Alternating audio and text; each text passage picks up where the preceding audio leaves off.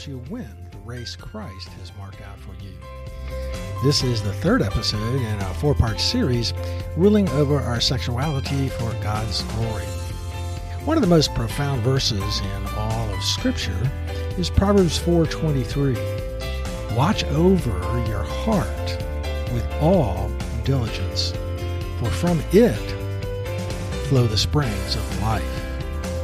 This episode explains how we need to watch over our hearts in a way that enables us to win the battle with lust.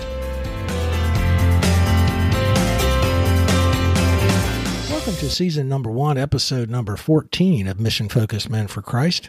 My name is Gary Yeagle, and the title of today's podcast is Directing Our Heart Passions to Defeat Lust.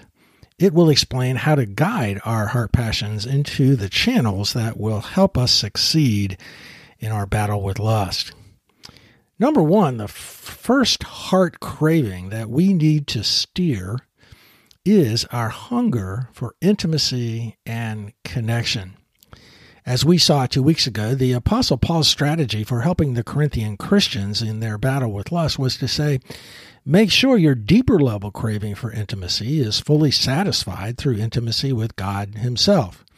He wrote to them, You cannot say that our physical body was made for sexual promiscuity. It was made for God, and God is the answer to our deepest longings.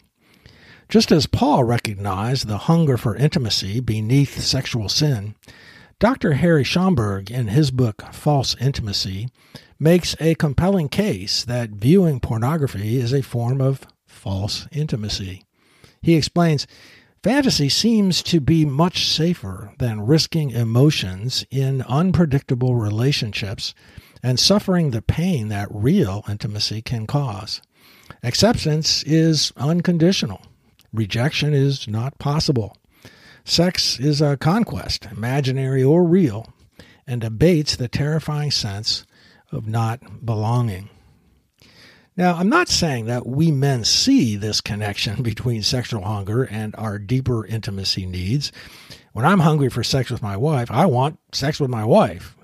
Nevertheless, making sure our overall intimacy tank is full is a powerful strategy for minimizing our thirst for the muddy waters of false intimacy through sinful sexual pleasure. Here are three ways that our intimacy tank needs to be regularly refilled. First, by feasting on the pleasure of knowing God. In Psalm 37 4, the psalmist urges us, "Delight yourself in the Lord, and he will give you the desires of your heart." The word delight is a synonym for enjoyment. This is a command to get joy out of your walk with God to make a deliberate choice to enjoy Him. It is the command to fill our soul with the joy of knowing and loving the God of the universe. It is a command to imbibe deeply the pleasure of being unconditionally loved by God. Isaiah tells us that our God delights in us as a bridegroom delights in his bride. Scotty Smith knows that feasting on the pleasure of God's love for us would change our lives. And so he asks, What would it feel like in your heart to know that God not only accepts you, but that he richly enjoys you? To know that your company is his pleasure, your fellowship, his joy, your face, his delight. What effect would that have on how you think about yourself, God, and others? Since sexuality grows out of our overall hunger for intimacy, steering our hearts to delight in the Lord is a vital part of winning the battle with lust. But there is a second valuable application of this biblical principle, especially for single men, and that is to avoid social isolation and make sure you're surrounded by close friends, especially female ones. As God said after creating Adam, it is not good for man to be alone. Though the eventual way God wants to meet a man's need for companionship is normally through marriage, until then, men still have companionship needs. Having good friendship and fellowship with Christian women is a vital part of filling our intimacy tanks before marriage. It is when we are feeling alone, isolated and into ourselves that the temptation to lust, fantasize, and masturbate strike. For a married man, there's a third strategic way he is to direct his heart to make sure his intimacy needs are righteously met, and that is to pursue a passionate romance with your wife. The best defense against sex going outside the marriage is a great offense, keeping romance hot inside the marriage. No couple who walks down the aisle falls out of love on purpose. Nor do couples who maintain a strong romance throughout their marriage do it by accident. It happens through intentionality. Just in time for Valentine's Day, here are four ideas that explain what romance is to a woman. Number one, it begins with a man's willingness to pursue her, even though his very fragile self esteem is at risk if she rejects his advances. Sometimes, even inside marriage, a wife's repeated busy signals can begin to shut down a husband and make it hard for him to pursue romance with her. Furthermore, as we saw in our last episode, our fallen nature tempts both unmarried and married men to retreat to our fantasy world or to pornographic images to find sexual pleasure without the risks and messiness of real emotional engagement with a real woman who can hurt us. But a real man unless he has the gift of singleness, is one who pursues a real woman, whether it is pursuing a woman to marry him or pursuing the woman who has married him. Number two, romance means pursuing a woman for the purpose of delighting in her. She needs to know that you enjoy her, that you love being with her, getting to know her heart, discovering more and more of her, and feasting your eyes on her inner beauty and outer beauty. Since she needs to know this, it must first be true. If it's not true, you need to settle this issue with God who brought her to you, asking Him to make you appreciate, value, and cherish her more. You must tell her she is a delight to you. Words reach her heart. I love the way you laugh. I love your smile. You look beautiful tonight. I love being with you. I love the way you explain things so well to the kids. I love the feel of your smooth skin. Well, for the old folks, you still have what it takes to light my fire. Number three, romance means making her feel special as your sweetheart. She is special because you have chosen her from among all the women on planet Earth to be your sweetheart. Romance is making her feel special, pampered, like the princess that she is. Sanna and Miller, in their book, How to Romance the Woman You Love, write from our survey, we learned that every woman needs to feel appreciated, wanted, and loved. As long as he shows me that I'm special, no matter where we are or what we're doing, that's romance. Cards, foot rubs, affection, love notes, a relaxing bubble bath to candlelight while you put the kids to bed, anything you can do to pamper her and make her feel special is romance to her. Number four, romance means connecting with her. This is the part that I like the most. We need to realize, however, that women are hardwired to crave emotional connection before they want sexual connection. Barbara Rosberg writes Men, your sex drive is connected to your eyes. You become aroused visually. Your wife's sex drive is connected to her heart. She is aroused only after she feels emotional closeness and harmony. Romance for her is being in love with her best friend. And best friends laugh, do fun things together, and have long heart to heart talks. When it comes to understanding his wife's romantic desires, a wise husband follows this rule always touch her heart before touching her body. So, sexual temptation attacks at the level of our heart.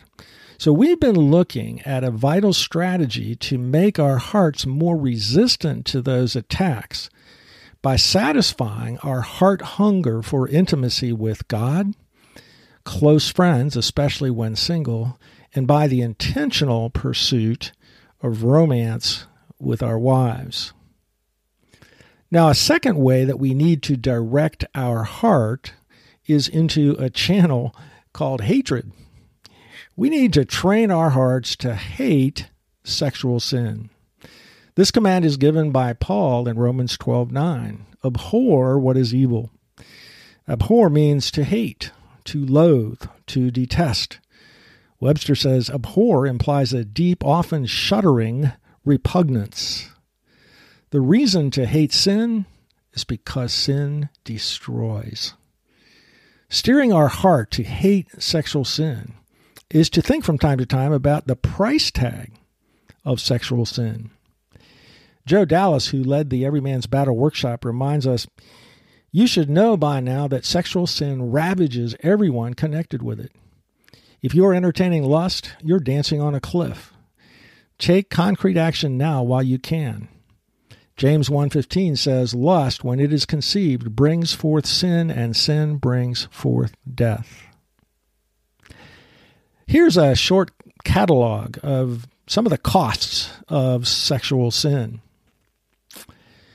It brings guilt, which drives me away from God, who is the answer to my deepest longings. Next, sexual sin grieves the Holy Spirit and wounds the heart of our Lord, who said, If you love me, keep my commandments. And next, sexual sin takes us down a path that often deeply hurts those we love most. I know a man who had a one night stand with a work associate while away on business.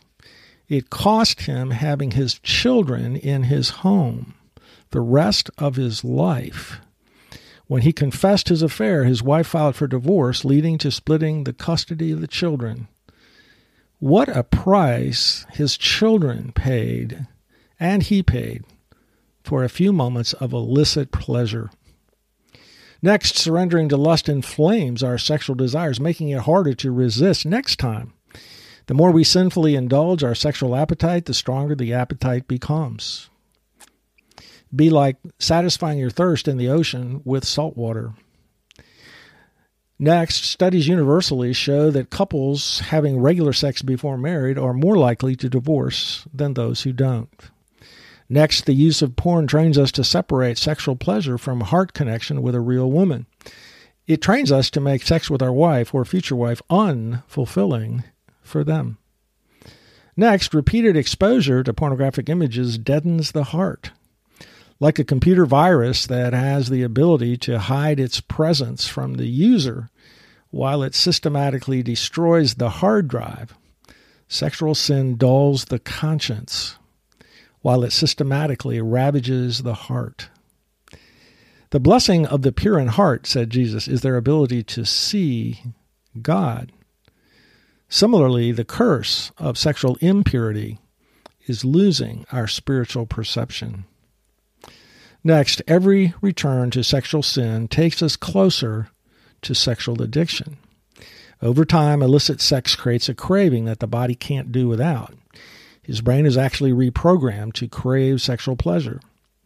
Once stimulation occurs, the body demands sexual fulfillment as the addiction grows. However, it takes ever more erotic images to get the same result.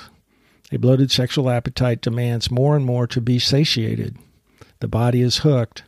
Slavery is in sight. The price tag of sexual sin is so high. How can we not hate it? Because of the way it destroys. Now, before moving on, it's important to note that hating our sin is not the same thing as letting Satan, the accuser of the brethren, heap shame on our shoulders over past sin. To the contrary, hating sin is cooperating with the Holy Spirit to recognize the cost of yielding to future sin. So, beating lust requires steering our hearts into valid intimacy connections and into a hatred of sexual sin. There is a third pathway into which we need to direct our hearts the path of heart trust in God to be the one to make our sexual appetite be satisfied. Paul devoted the first 11 chapters in Romans to explaining God's gracious, merciful plan of redemption. Then chapter 12 begins by saying the only reasonable response to God's astonishing grace is to put my body and its desires on the altar. Romans 12:1 says, "Therefore I urge you, brothers, in view of God's mercy, to offer your bodies as a living sacrifice, holy and pleasing to God. This is your spiritual act of worship. Our God is worthy of our trust. We want to satisfy our sexual desires when and how we want, regardless of the promptings of God's Spirit in our conscience. But trusting ourselves, like worshiping any idol, is stupid. God wants our happiness and pleasure far more than we do. His path leads to life, ours leads to death. Psalm 34 urges us to trust God. Taste and see that the Lord is good. Blessed is the man who takes refuge in him. Fear the Lord, you his saints, for those who fear him lack nothing. The lions may grow weak and hungry, but those who seek the Lord lack no good thing. I didn't get married till I was 31, and when it came to my sexuality in my single years, I claimed that verse a lot, trusting God to provide the woman of his choice at some point. We need to take our desire for sexual fulfillment to God. As we saw two weeks ago, Scripture seems to go out of its way to tell us how positively God, the creator of sex, views righteous sexual pleasure. In Proverbs 5, he commands married couples to get drunk with sexual pleasure. God is neither a prude nor a cruel father who wants to torture men with sexual cravings they can't righteously satisfy. So here's what maybe it looks like to build a heart trust in God to be the one to satisfy the sexual desires He put in us. If married, add an intoxicating love life to your prayer list. Proverbs 5:19 says, "This is God's will for married men. Why not pray according to God's will?" If you're feeling deprived, take that concern to God. Pray for wisdom to have a careful, honest discussion explaining your sexual needs to your wife. By the way, there's a booklet on our website called Intimacy God's Design for Marriage Three Conversational Dates to Recover Intimacy in Your Marriage, which Sandy and I made the wrote in the process of working through some of our misconnect. Next, if you are single, you know that God's will is not for you to burn with unfulfilled sexual passion because God says so in 1 Corinthians 7 9. So take your desire to be married to God and remind Him of what He has said. Next, if you're single and feeling sexual desire, ask God to help you direct it into righteous channels. The thought that sexual release is the only way to quench that thirst, when there is no righteous way to quench it, is a lie. Remember that your craving for sexual pleasure is often tied to other cravings in your heart. God can meet the root desire in another righteous way that satisfies the true hunger. Trust Him to do that and if you mess up, which we all do, trust Him to forgive you. In summary, whether married or single, ask God to be the one to see that your sexual intimacy needs are met in His way. He is worthy of your trust. To summarize, in this episode, we saw the value of preemptively directing our heart into channels that will strengthen us against the attacks of lust. First, we need to satisfy our heart craving for overall intimacy by delighting ourselves in the Lord, pursuing meaningful friendships with both men and women, especially if we're single, and if married, pursuing passionate romance with our wives. We also saw the need to steer our hearts into hatred of sexual sin because of its destructive power, and into a heart driven trust of God to be the one to make sure our sexual appetite is satisfied.